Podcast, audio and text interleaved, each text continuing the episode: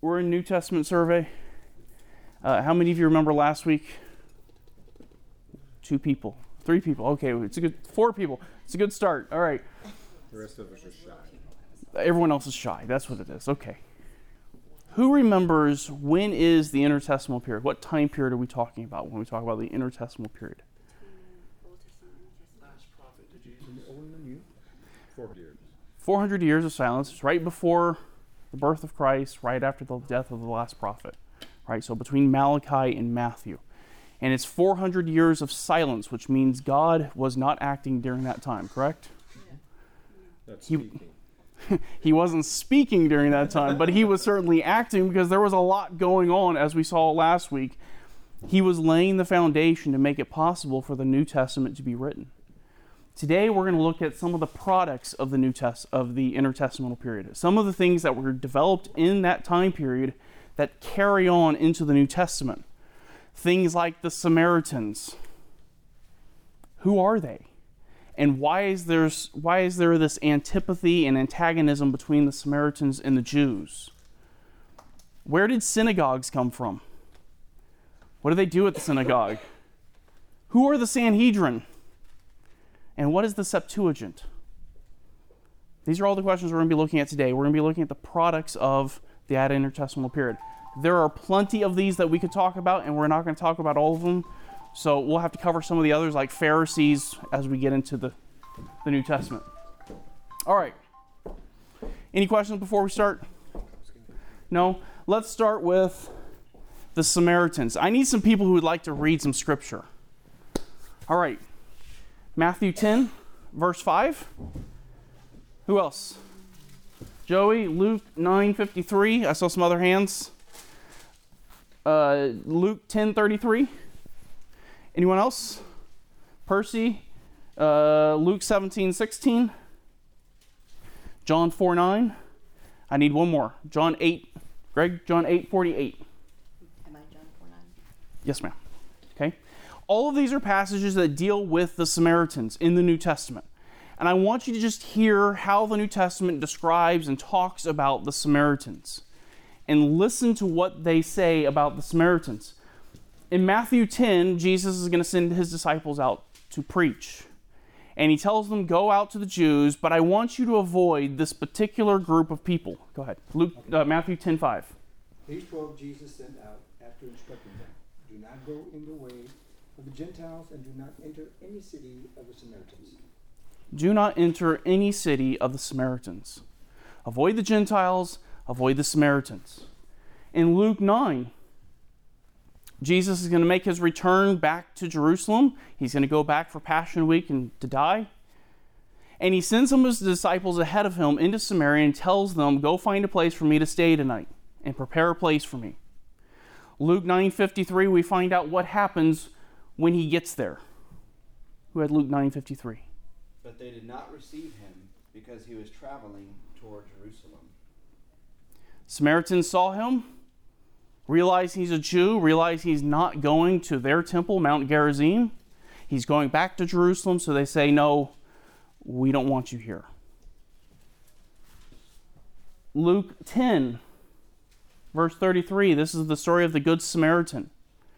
A Levitical priest is walking down the road, sees someone in trouble, in need, and the Jewish mind would have said, This is the perfect opportunity for the Levite to prove he's such a good guy. And surely the Levitical priest is on his way to heaven. But the Levitical priest just keeps on walking. Luke uh, 10, verse 33. It says, But a Samaritan, as he journeyed, came to where he was, and when he saw him, he had compassion. So it's the Samaritan who's right with God. And that Greek phrase actually begins with the word Samaritan. Like almost as if it's supposed to be shocking to them. It's a Samaritan. Of all people, a Samaritan is going to be right with God. Luke 17, Jesus heals 10 lepers. Nine of them don't come back. One of them does. Luke 17, verse 16. Who has that one? Go ahead, Percy. And he fell on his face at his feet, giving thanks to him. And he was a Samaritan. Why do you think they had to throw that in there? He was a Samaritan. John 4, well known passage. The woman at the well, Jesus has been walking all day. He's tired, he's worn out, he's at the well. He asks this woman to give him a drink. John 4, verse 9. The Samaritan woman said to him, How is it that you, a Jew, ask for a drink from me, a woman of Samaria? For Jews have no dealings with Samaritans. Jews have no dealings with Samaritans. The final phrase there, you can actually translate it use not anything the same as Samaritans. I won't drink out of cups you've used. I won't use the same anything that you use. We have nothing in common with each other.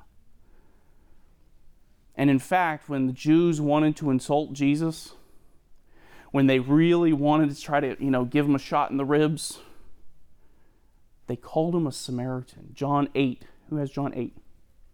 I do. John eight forty eight.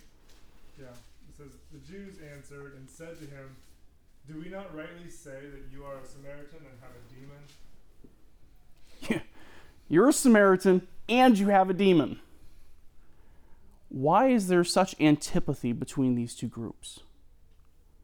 Because if you read modern scholars, they'll tell you that Samaritans are just Jews that intermarried with Gentiles. Mm, that doesn't seem to fit this. Jews had been intermarrying with Gentiles for a while, but there was never this kind of animosity between the two groups. So, who are these people? Why is there this animosity? Samaritan, the word Samaria means a mountain of watching. A mountain of watching. And the term is used to describe several things. It's, descri- it's used to describe a mountain, it's used to describe a city, and it's used to describe a region. And then it's also used to describe the people in that group. So if you say Samaritan, you're talking about the people who come from that region or from that city. The mountain that it describes sits about 42 miles north of Jerusalem. And again, I will be making the slides available to you, so please don't kill your hands trying to write everything down. I will make them available to you. Here's, Jer- here's uh, Israel. I'm going to move to the other side. There's the Sea of Galilee. There's the Dead Sea. Jerusalem is right about here. And Samaria is right there. Let's zoom in. There's Jerusalem. There's Samaria. So that's about where we're talking. That's the mountain that we're referring to. The city was founded after the after the division of the north and the south. Anybody remember where that happened in scripture? When did Israel divide into two? After Solomon? Rehoboam, 1 Kings 12, you have the division of Israel. That's when the city was founded. It was founded by the king of the north, a guy named Omri. Omri decided he wanted a place to build his palace and make his capital city. And so he chose this, this mountain to be the place of his palace. And because this is the place where his palace is, that was going to be the capital city of the northern kingdom. And he bought this from another guy and he named the mountain after its previous owner. And you can actually read this in scripture. It's in 1 Kings 16 23 and 24.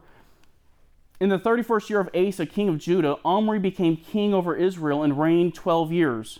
He reigned six years at Tirzah.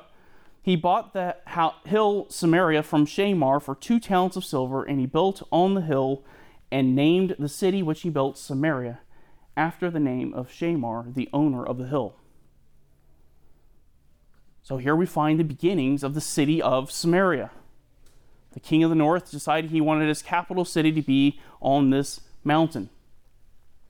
And the city grew under the Omri dynasty. Omri and his sons made this city very prosperous and made it very large. And today, the influence of this city is still felt. You still see things that came from this time period, especially when we talk about architecture. Things like ashlar masonry. I don't know a whole lot about masonry, but that actually comes from the Samarian time period, from this region in this time period. These proto Aeolic capitals, I don't even know if I said that the right way, but we're talking about the tops. These come from this time period. It still has influence today.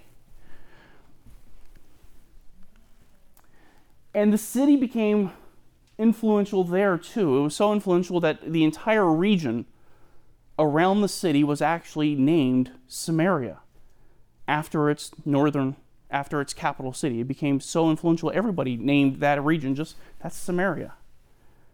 That's how much influence this little city had. And if you want to see that on a map, the blue here, all of this, can you guys see that over there? No, you can't. Move over here. All of this is Samaria. Now, remember in the New Testament, the Jews wouldn't even walk through Samaria, they would go around. You really get a sense of their antipathy and hatred for the Samaritans because that's a long walk. Because to get around Samaria, if you're going from Jerusalem to Nazareth, you can't just go straight. You have to go this way and go all the way around. You really got to dislike someone to go that long and walk that far just not to pass through their territory. That's a severe level of angst, wouldn't you agree? Now, now Samaria eventually falls. Anybody remember when Samaria falls? When did the Assyrians come in? You're close. You're really good. That's good. I'm not good at my time. 586 is for Jerusalem. That's good. And you're right. It's in the 700s. 722 BC, the Assyrians invade the northern capital, the northern country of Israel, and they besiege Samaria for three years. And in 722, the city falls to the Assyrian Empire. Everyone who was living in the city was either captured or killed. They were either taken into exile or they died. Everyone.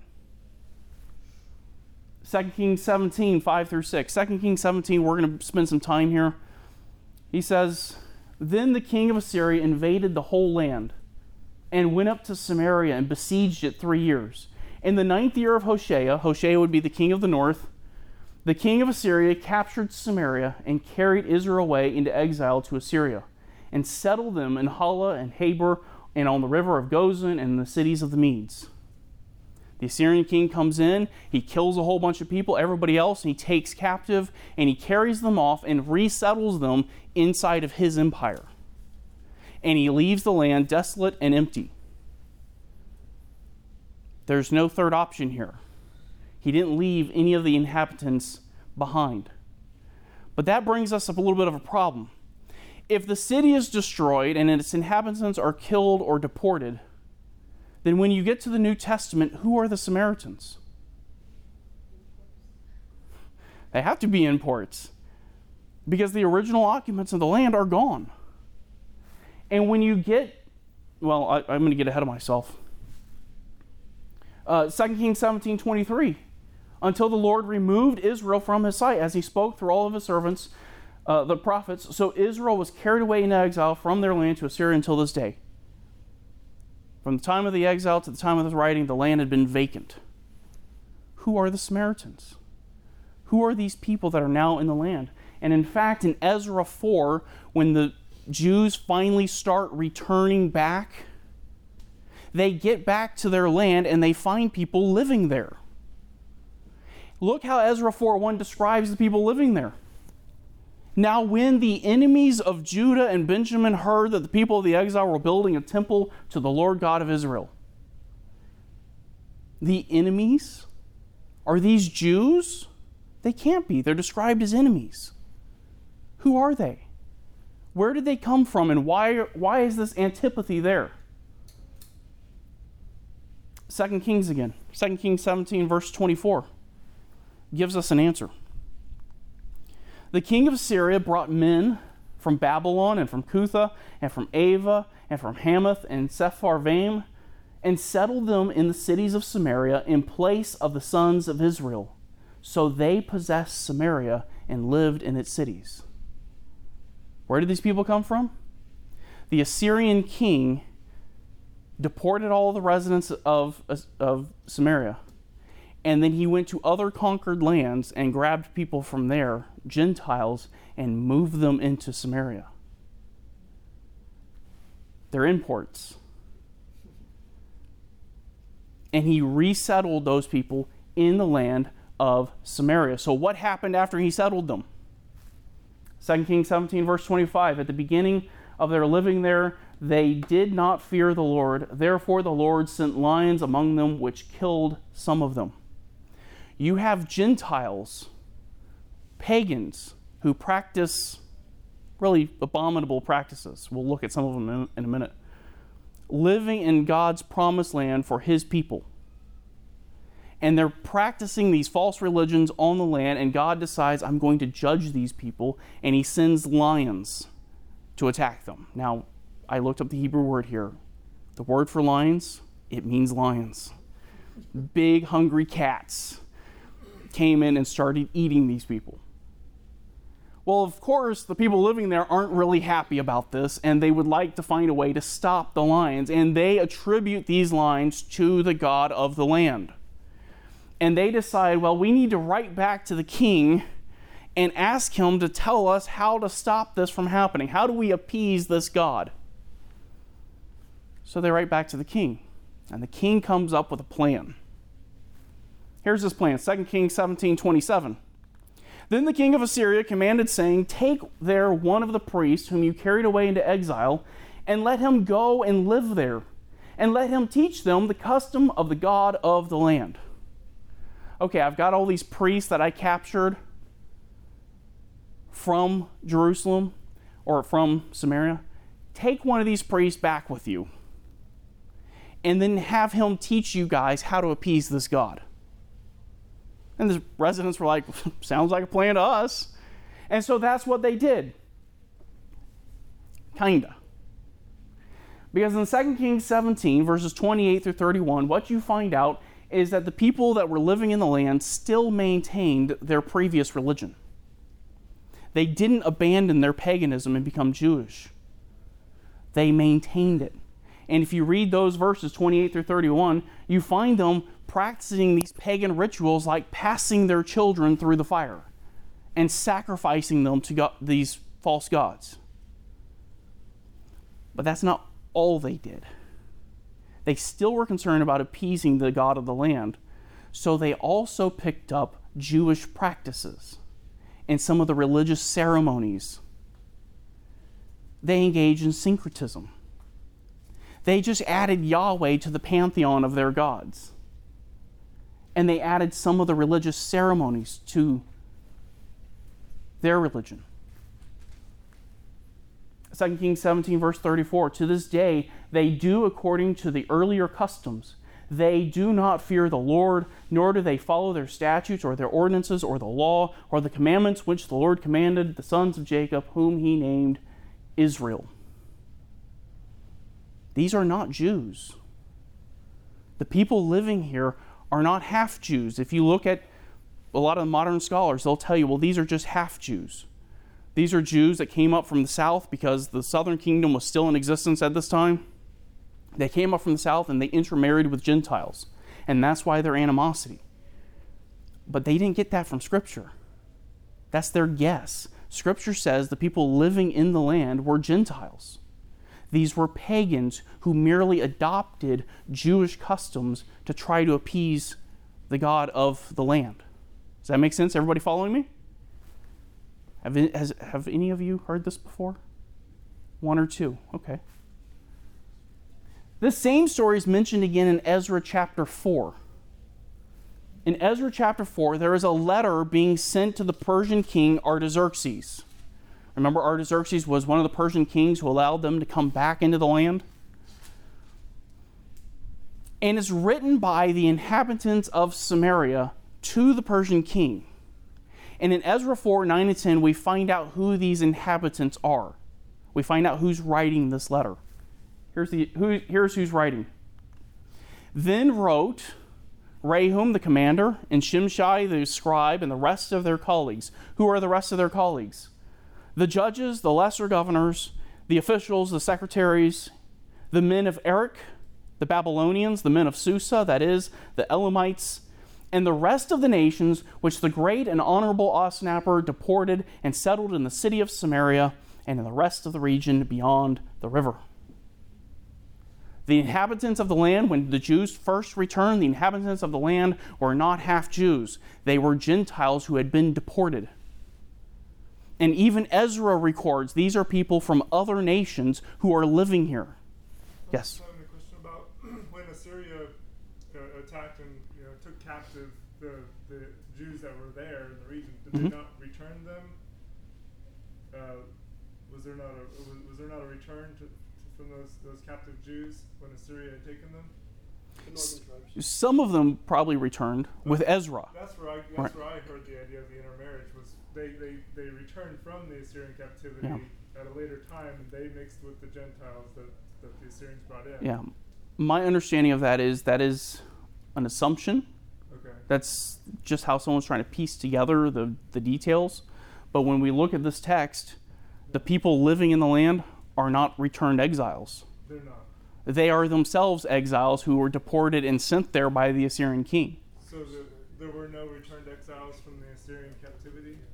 Uh, not by this point. Some of the people that were returning with Ezra, I would imagine, were from the northern kingdom. Yeah. But he didn't get back into Israel or into the land and say, oh, look, you guys were in exile too. Yeah. He got back, and all the people there were described as enemies. They're described as people from other nations like Babylon. Yeah. Um, I would say if anyone was there, it was a very small minority of the population, Right. if any. Yeah. That makes sense. You would think there'd have to be some there, though, because the Samaritan woman asks Jesus, hey, should we worship in Jerusalem or up at Mount Gerizim? Uh huh. Mount Gerizim was where the northern tribes went and worshipped. They, they took their worship up there when the southern stayed in Mhm. Jerusalem. So there was that, still that Jewish Yeah. portion that called, called that mountain holy. Yeah. So I- even, even 500, 700 very years Yeah. later. I think you can explain that by the reality that they sent the priest back Yeah. to teach them their customs. And the priest comes back and tells them, okay, if you want a piece of this God, there's our mountain, there's where our temple is, here's what you got to do. Didn't she call it Joseph's well or something like that? We got this well from Joseph our father or something. Yeah. So They, they claim they claim that they are descendants of Eli, I believe. Um, they, there is some claim where they are descendants of actual Jews, but the biblical text says these are Gentiles. They were deported. All right. Any other questions? Those are good questions. You guys are keeping me on my toes. I like it. You reacted well. Oh, good, good, good. So, who are these people? Who are the Samaritans by the time you get into the New Testament? The Samaritans are descendants of Gentiles who were exiled by the Assyrians. And they adopted Jewish customs and practices and religion, and they formed kind of a syncretis- syncretistic religion, mixing Judaism and their religions from other places. That's who the Samaritans are. And if you understand that, you understand why there's some animosity with the Jews. that was good, yeah. There was a sense of we are the chosen people of God. And if you want to be a part of us, you need to embrace us and our traditions and our law and our God fully. You can't hold on to both. And here you have these Gentiles who are holding on to their pagan gods while at the same time claiming to be Jewish. This would have been completely offensive.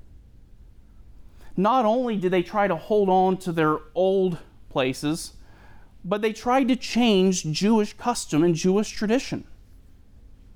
In John 4, when the woman at the well is talking to Jesus, and she realizes he's more than just another guy, and she says, Well, you must be a prophet. What was her question? What did she want to know from the prophet? Where should we worship? John 4, verse 20. Our fathers worshiped in this mountain, and you people say that in Jerusalem is the place where men ought to worship. Notice the distinction she's making? We say we worship here, you guys say you worship there. Jewish worship was always centered in Jerusalem. And now you have this group of people trying to say, no, no, no, no. It's actually over here. And they're changing Jewish custom, they're changing Jewish tradition. John 4, verse 21. Jesus said to her, Woman, believe me, an hour is coming when neither in this mountain nor in Jerusalem will you worship the Father. You worship what you do not know. We worship what we know, for salvation is from the Jews.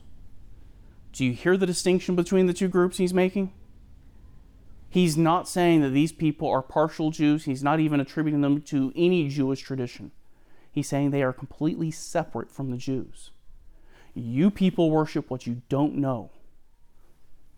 We know what we're worshiping. The Samaritans rejected things like Scripture, they rejected everything but the Pentateuch, the first five books of the Old Testament. They rejected the prophets, they rejected the writings, they rejected all of it. They rejected Jerusalem centered worship and the sacrifices in the temple. They rejected the idea of a resurrection. They didn't hold to the same traditions and practices as the Jews because they were Gentiles from somewhere else. Any questions, comments, concerns? Okay. Let me ask you a question. Sure. There is some judgment that happened to the Jews because they were going to the temple, but they were also worshiping Baal. hmm Where does that fit into this? That was was that disobedient Jews, or it's not referring to? It depends on what time period you're referring to. So if you're talking about before the fall of Assyria or before the fall of Samaria, you're absolutely right. Uh, you go through First and Second Kings, and the northern and southern kingdoms are both worshiping Baal, and they're trying to do this very thing. They're trying to do the syncretism, and it brought judgment on them. Uh, the fall in 722 was a judgment of God for worshiping other gods. When you see the Jews return, you don't ever see the Jews mixing their religion again. They've had a lot of problems since they returned, but it was never idolatry that they were accused of. The exile taught them the lesson. They learned their lesson. Don't commit idolatry. And so, yeah, I would say that's how that fits in. Cool. There is one other thing I do want to mention. Last week we talked about the Maccabean revolt. Remember, Antiochus IV came in, slaughtered a whole bunch of people, set up a, an image of Zeus, sacrificed a pig in the altar in the temple. Remember that? And the Jews decided to revolt under a guy named Mattathias Maccabees. And the Maccabees had a name called the Hasmoneans. And their descendants eventually became the rulers and the high priests in Israel.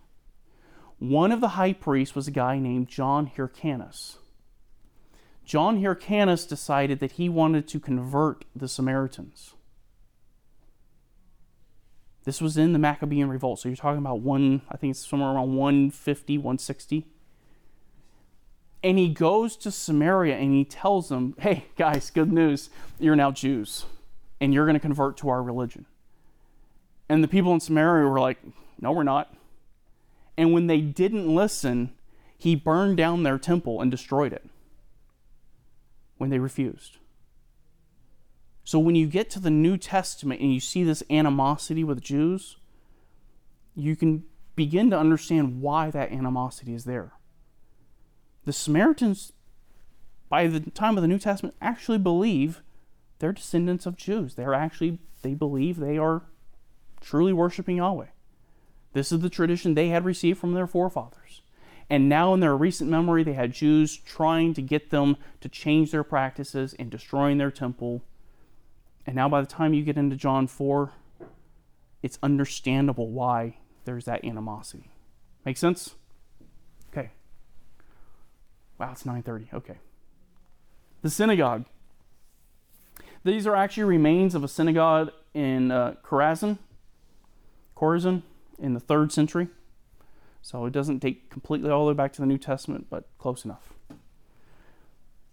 Um, synagogue comes from a Greek word. It means a place of assembly, a gathering of people, a congregation. When you look at the Greek translation of the Old Testament, Exodus 12, verse 3, actually uses this Greek word speak to the congregation of Israel. Synagogue refers to a place of gathering, kind of like we have a church. We gather at the church. The synagogue was a place to gather and to worship. When Ezekiel was writing, it seems like he's writing from the dispersion. And he seems to indicate this idea of a synagogue, of a gathering, started forming during the, the dispersion, during the exile. Because we have times where we see them gathered together in one place. Um, Ezekiel 8, verse 1. It came about in the sixth year, on the fifth day of the sixth month, as I was sitting in my house with the elders of Judah sitting before me, that the hand of the Lord God fell on me there. They're in his house. The elders of Judah are with the prophet. They're meeting together. They're gathering together, likely for the purpose of worship.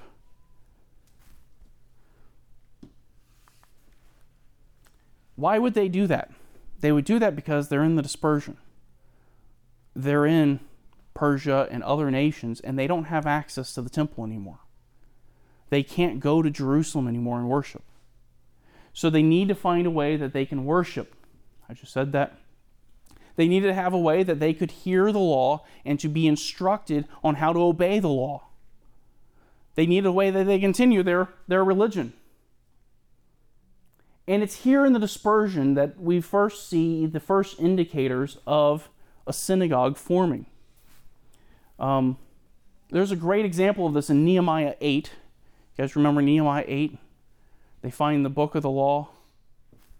Nehemiah 8, 2 and 3. Then Ezra the priest brought the law before the assembly of men, women, and all who could listen with understanding on the first day of the seventh month. He read from it before the square which was in front of the water gate from early morning till midday, in the presence of men and women, those who could understand, and all the people who were attentive to the book of the law. I'll just note. He said from the morning until midday. If Michael goes 10 minutes over this morning, we, we can forgive him, right? but notice, we gather everybody here and we gather them so they can hear the reading of God's word, but they didn't just read it. Nehemiah 8, verse 8. They read from the book of the law, from the book, from the law of God, translating to give the sense so that they understood the reading. They read the scriptures and they explained the scriptures. This is expository preaching in the Old Testament. Read the text, explain the text. So they gathered while they were in captivity, and they gathered to read and to explain Scripture, and these are the basic elements of synagogue worship. But we have no positive evidence in the Old Testament or in history to show that there were actual synagogues in the dispersion or in the exile. One scholar said this the first undisputed evidence of a synagogue comes from Egypt in the 3rd century BC. From the 1st century BC onwards, the evidence of synagogues is abundant. 3rd century BC, that's right smack in the middle of the intertestamental period. That's the time period we're talking about. 1st century BC, still in the intertestamental period. That's where we find the first evidence of synagogues actually being built and being used. Synagogues would appear where Jews had control, where Jews were in control of the municipal functions of government. And it provided a place for them to get instructed, to hear the law, to get application. And it was close they no longer had to travel all the way down to Jerusalem to worship. They could worship right there next to home. It's kind of like the difference of, you know, you have a church right here in Boerne rather than having traveled to Houston to worship. You can come and gather with the local body and worship together. Uh, the primary meeting was on the Sabbath on Saturdays. We meet here on Sundays primarily but we have meetings on other days. And from the evidence, it looks like they met on other days as well. Uh, the second and fifth day of the week, they would also meet. but their primary day was the Sabbath. What was synagogue worship like? What did they do in the synagogue? There were three parts to the worship. The first one is prayer. They would pray together, they would read scripture, and they would explain the scripture. That was their worship service. Pray, read, and explain. Their services were centered on the reading of the law, and they read the law in cycles. Kind of like you have a Bible reading plan, they had a law reading plan. And they would read it on two years, three years, or three and a half years at some point in history, they added the prophets and the writings. We don't know when they added those, but at some point they started doing extra readings where they would read from the prophets and the writings. And they added them to those cycles. So that way, when the Jew came in, while they may not have had a copy of the law for home, they would hear the entire law read and they would be able to apply it and live it out. Well, that was the central feature of their worship their architecture featured the same idea. It's centered on the law. It's centered on the ark. Um, imagine this was a synagogue, and we'll say the entrance is that back window. The ark would be placed in the front, on the wall furthest away from the entrance and they would have the law in there. So as soon as you walked in, the first thing you would see in front of you is the ark where the law was kept. And there were seats next to the ark. And the seats didn't face the ark, they faced the people. And so there would be rows where you could sit like this, and then there would be chairs at the ark, and you face back towards the people.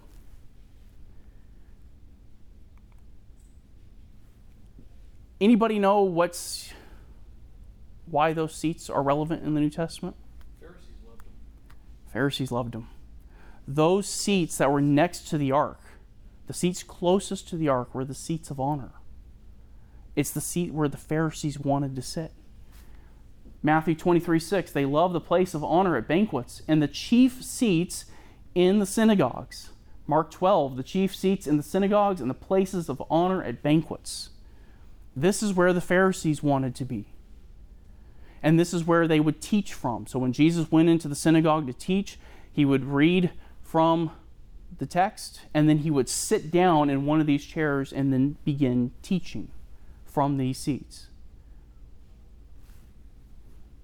Um, you can also understand this when you look at uh, the parable of the Pharisee and the tax collector. If the chief seats, the seats of honor, are closest to the ark, where did the tax collector sit? He sat way in the back, as far away.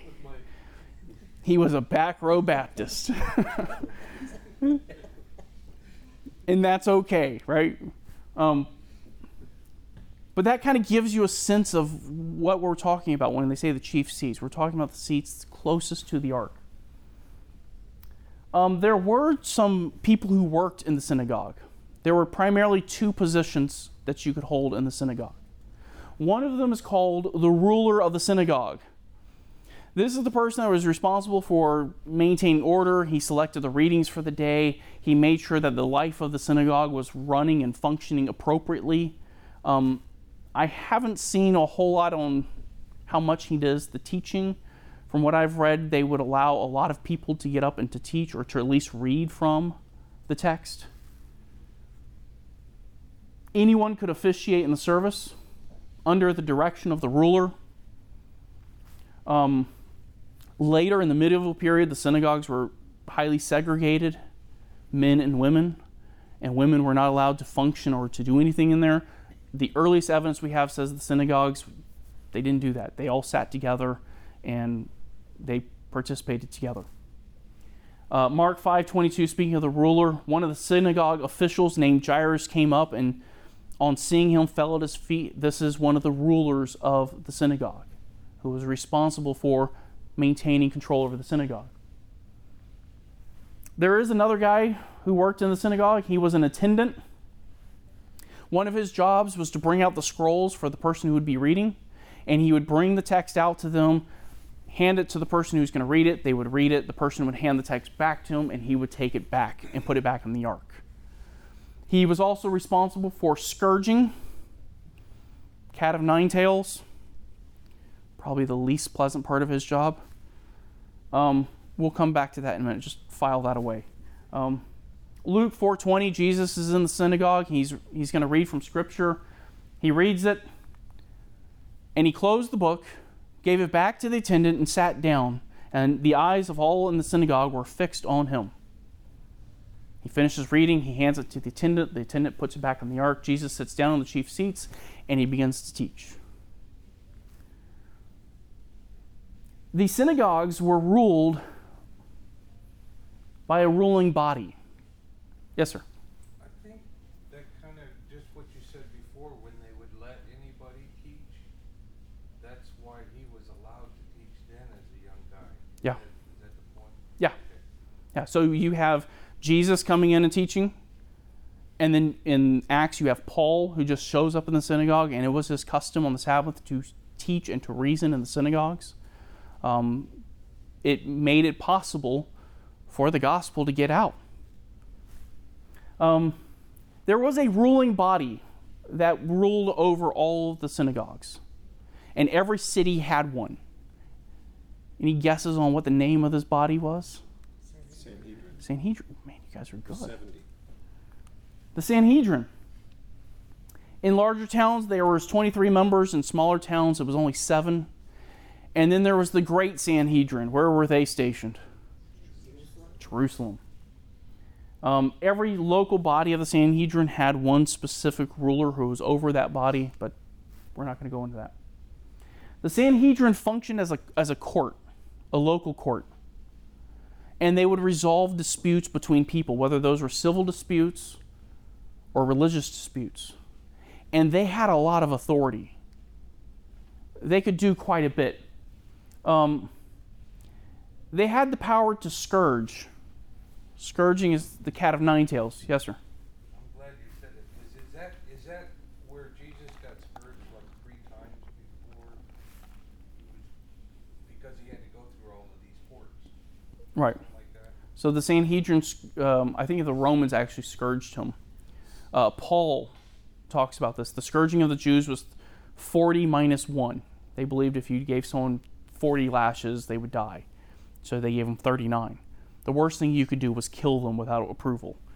So if you, they were ordered to be scourged and they died, you, you would follow next. So it was 39, it was 40 minus 1. And so Paul received 39 lashes three times and it was the Sanhedrin who would order it. Um, they had the power to excommunicate. John 9 22, the, the man who was healed. Remember, the Jews went to his parents and said, Is this your son? They said, Ask him. and what were they afraid of? They were afraid of being put out and not being allowed to go into worship. And eventually he was put out and excommunicated. That was a decision made by the local Sanhedrin to put him out. They also had the power to put to death. Uh, this is why Jesus went through a whole bunch of different courts because the Jews, the Sanhedrin, didn't have the power to kill under the Roman authority unless the Roman provincial governor approved it. They needed Pontius Pilate to say yes before they could kill Jesus. Otherwise, all they could do was scourge him, and then they'd have to set him free. But if they would have killed him without the permission of the governor, they would have been in a lot of trouble. I think they were pretty lucky that they scourged him three times. If, uh, forty would kill a person, they did it three times at thirty-nine, but Yeah. it's wa- walking on some thin ice. Yeah, so Jesus was scourged once. Paul was scourged three times at three different times. So they gave him 39, and then they gave him 39 later, and then they gave him 39 later. So his back was scarred and mutilated by the time it was over. But those were orders given by the local Sanhedrin. All right, that's the Sanhedrin.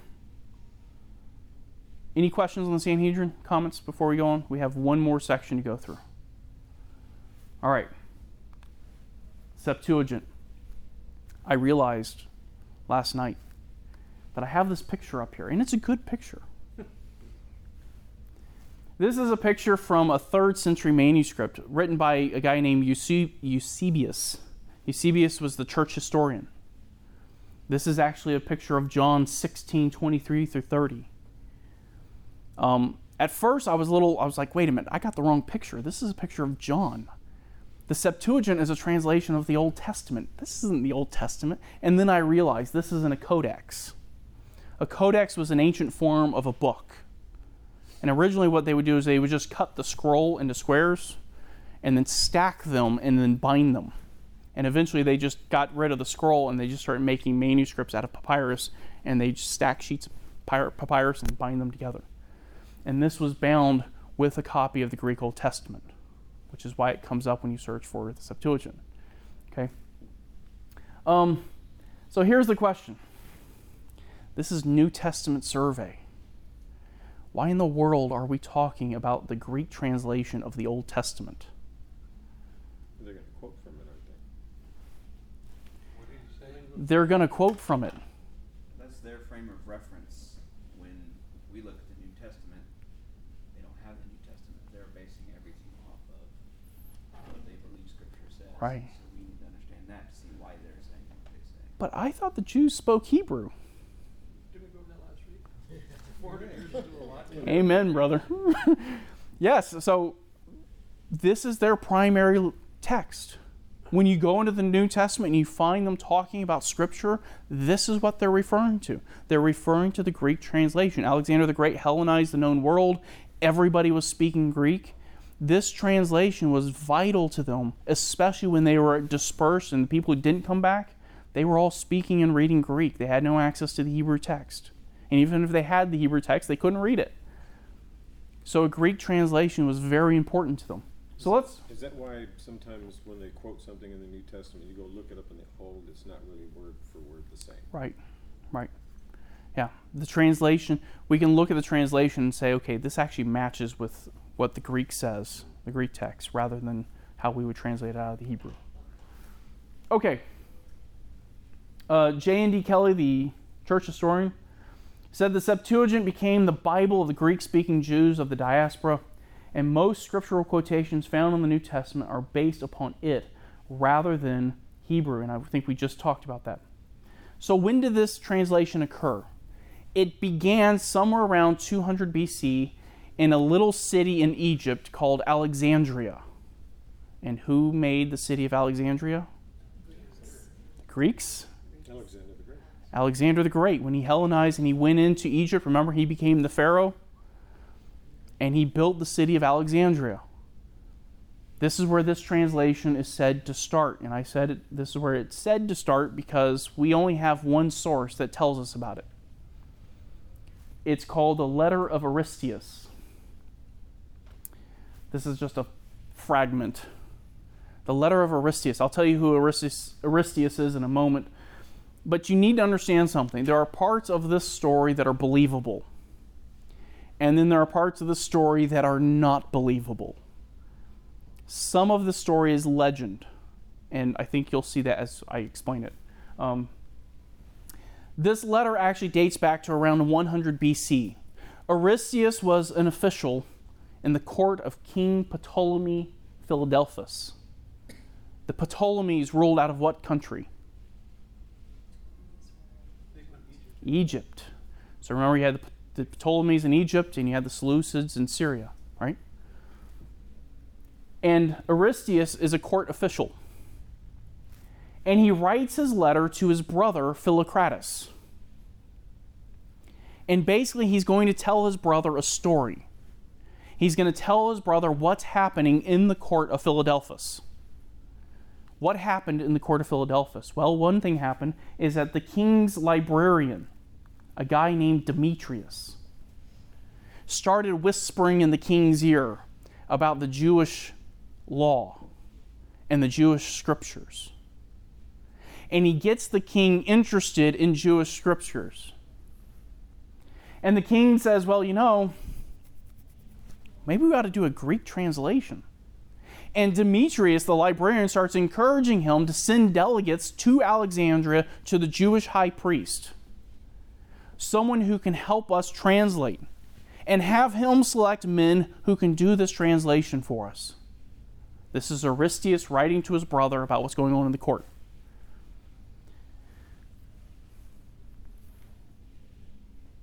Um, and both the king and the high priest said, Hey, you know what? This is a great idea. We like this. And the high priest agrees to start finding men who can conduct this translation. The high priest's name is Eleazar. He goes out and he finds men that he wants to do the translation, men that he believes are capable. He brings them in and he wines and dines them. This is not saying they had a party or they got drunk. He just he got he fed them well. And then he began to test them. He began to test their knowledge to see if they were actually knowledgeable enough to, to do this. And he tested them through a debate. This was just normal ways of testing. I think they ought to bring this back in school. If you really want to know if the kid knows the material, just start talking to them about it. You'll find out real quick how well they know it. But that's how they figured out these guys knew what they were doing. They just debated with them. And those who passed the test were each given a copy of the law of Moses. They were given a copy of the law of Moses, the first five books. We'll see that in a minute. And then they were secluded to an island. And they were to complete their translation on the island. Now, some say they completed it individually. 72 men were selected. They go onto this island and they all go into their own little rooms and they do the translation on their own. That's part of the legend here. Um, the legend says they finished their work in 72 days. Over time, this legend actually kind of grew and got out of control. It grew into saying, well, they completed the translations individually and they never even spoke to one another. They all did their translations by themselves. And when they were finished, all the translations were completely and perfectly identical. There's some looks of skepticism in the room right now. It, yeah. If you know anything about translations, that never happens. This is why this is part of the legend of. But this legend is what caused people to believe that the Septuagint was inspired, that it had divine guidance to it because of this legend. And it wasn't just crazy people who thought that. Philo, the Greek philosopher, believed the Septuagint was inspired. Josephus, the Jewish historian, the one we learn a lot of Jewish history from, he believed it was inspired. And it's from Josephus that we learn that they only translated, in Alexandria, they only translated the first five books. Josephus says, For he did not obtain all our writings at that time, but those who were sent to Alexandria as interpreters gave him only the books of the law. And from our from what we can tell, the people who translated those first five books tried to stick to the original text as much and as closely as possible. And they tried to give a very solid translation of those first five books. The other books, the rest of the books of the Old Testament, were translated later. They were translated over the next several centuries. And this is important to understand when we talk about the Septuagint, we're not talking about something like your NASB, where it's a translation done by one group of people at one time. We're talking about books that were translated by different groups of people in different time periods in different areas and to different degrees of accuracy. They weren't all the same. Uh, J. N. D. Kelly again the outlook of the Jewish communities outside Palestine tended to be much more elastic. While respecting the unique position of the Pentateuch, they treated the later books of the Old Testament with considerable freedom, making additions to some and drastically rewriting others. And they did not hesitate to add entirely new books to the permitted list. You have Jews outside of Palestine, and they would translate books like the book of Daniel, and they would add little portions into the book, like Bel and the Dragon, which is an apocryphal text that you'll find in your Catholic Bible. They added other books that were never considered to be scripture by the Jews. This is where the Apocrypha comes from. It comes from this time period of prophetic silence.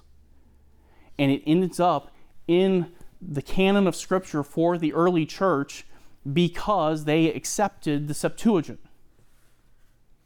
That was their primary text, and most of them had no way to go back to the Hebrew text. And so a lot of these books were accepted. Now, I will note, nowhere in the New Testament do you have a quotation from an apocryphal text. And nowhere in the New Testament do New Testament writers refer to apocryphal texts in the Septuagint as being scripture. So I think the early church understood what was scripture and what was not, what was added and what wasn't. Yes, sir. How, with what you're saying here, how is the, how did the accuracy referring to the Bible, how was that, other than God's intervention, that's the only way that it can be accurate, correct? That's- Because, I mean, they didn't have printing press back then Right. to rewrite, and if there, all these churches had, uh, writings, how did all that writing get perfectly done? Preserved? Yes. Or corrected. Yeah. So with the Greek Old Testament, um, the early church began uh, fairly early on to realize that a lot of these books were not appropriate, and they started going back to the original Hebrew later on. Um, I don't think there's any evidence of divine preservation of the Septuagint. And even today, we don't go back to the Septuagint because it's a translation. It's just like if you had to choose between the Hebrew text or your NASB as being accurate, which one are you going to choose? The Hebrew text, because this is a translation, and that translation, every translation includes some level of interpretation. And a translation of a translation is just getting further and further and further. Right. It's like a copy of a copy of a copy of a copy. You know, if you Xerox copy something, the more you make a copy of the copy, it gets just, just gets worse, right? So, yes, But sir. it's still written and inspired by the Holy Spirit, right? Not the Septuagint. The original. The original Hebrew text, yes, not the Septuagint. And I, you need to understand that because I've had people in my own family say, "Well, who took books out of the Bible?" And my response to them was, "No, no, no. Who put them in?" That's the real question because they want to they want to narrow this down to you took it out, and no, no, no. Who put them in? We find out who put them in. They were put in in the Greek translation. Um, one more quote here. Speaking of the canon, it always included, though with varying degrees of recognition, the so called Apocrypha or deuterocanonical books. The reason for this is that the Old Testament, which passed in the first instance into the hands of Christians, was not the original Hebrew version, but the Greek translation known as the Septuagint. Um, he calls them the deuterocanonical books when that first shows up around the time of Jerome, around 400. Jerome and Origen were the only two early church fathers that knew Greek and Hebrew. And Jerome said these books are helpful, like First Maccabees. We quoted from First Maccabees last week. It's helpful historically. They recognized that these books could be helpful. And so they left them in the canon as part of a deuterocanon, a secondary canon that is helpful for the edification of the church. Jerome took that position, Augustine took that position, and here's the real kicker. The Council of Trent in the 1500s, in response to the Reformation, took the same position. These are not canonical in the same sense that, you know, the Gospel of John is canonical, or in the same sense that Genesis is canonical. These are a secondary canon that are good for the edification of the church and not for the formation of doctrine. And the Council of Trent confirmed that. I mean, You, affirmed that. I should say, not confirmed. yeah, that's what the Council of Trent affirmed. And even Cardinal Cajetan, the guy who was Martin Luther's nemesis, his arch enemy, when he wrote a commentary, I think it was on Romans, you know what he said? He listed all the books that the Council of Trent affirmed as being canonical, the, the apocryphal books, and he said we included these as a deuterocanon, as a secondary canon, not for the formation of doctrine, but for the edification of the church and their historical value. Now that's a little sidestep because we're on the New Testament, but I thought I'd give that to you because that's that's good information. All right.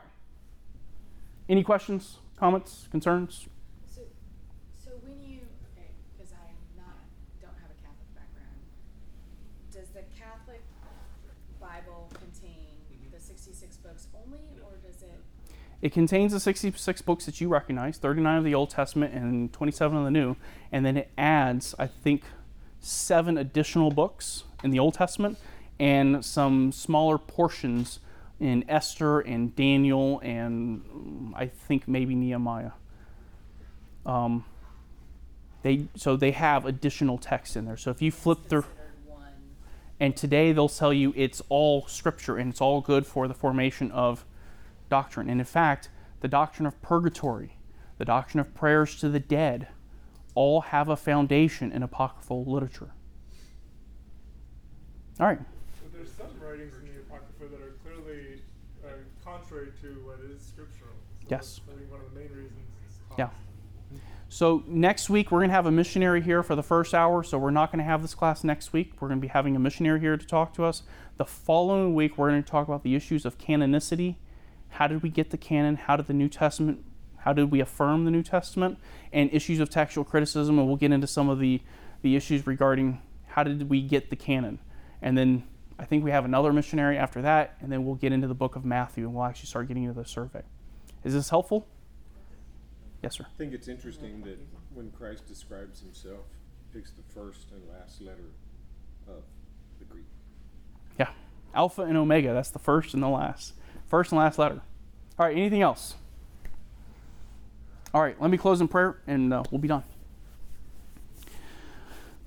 Father, we thank you so much. Uh, we thank you for your word. We thank you uh, that you have made it possible for us to be able to glean all of this information. We live uh, in a time period where we are indeed blessed that we have so much access to information, so much access to uh, the Word of God and to the things that can help us understand your Word. And we just ask that you would help us to use this information wisely, to not take it for granted, that we would live according to your Word, and that we would be good stewards and students of your Word. And we ask this in Christ's name. Amen.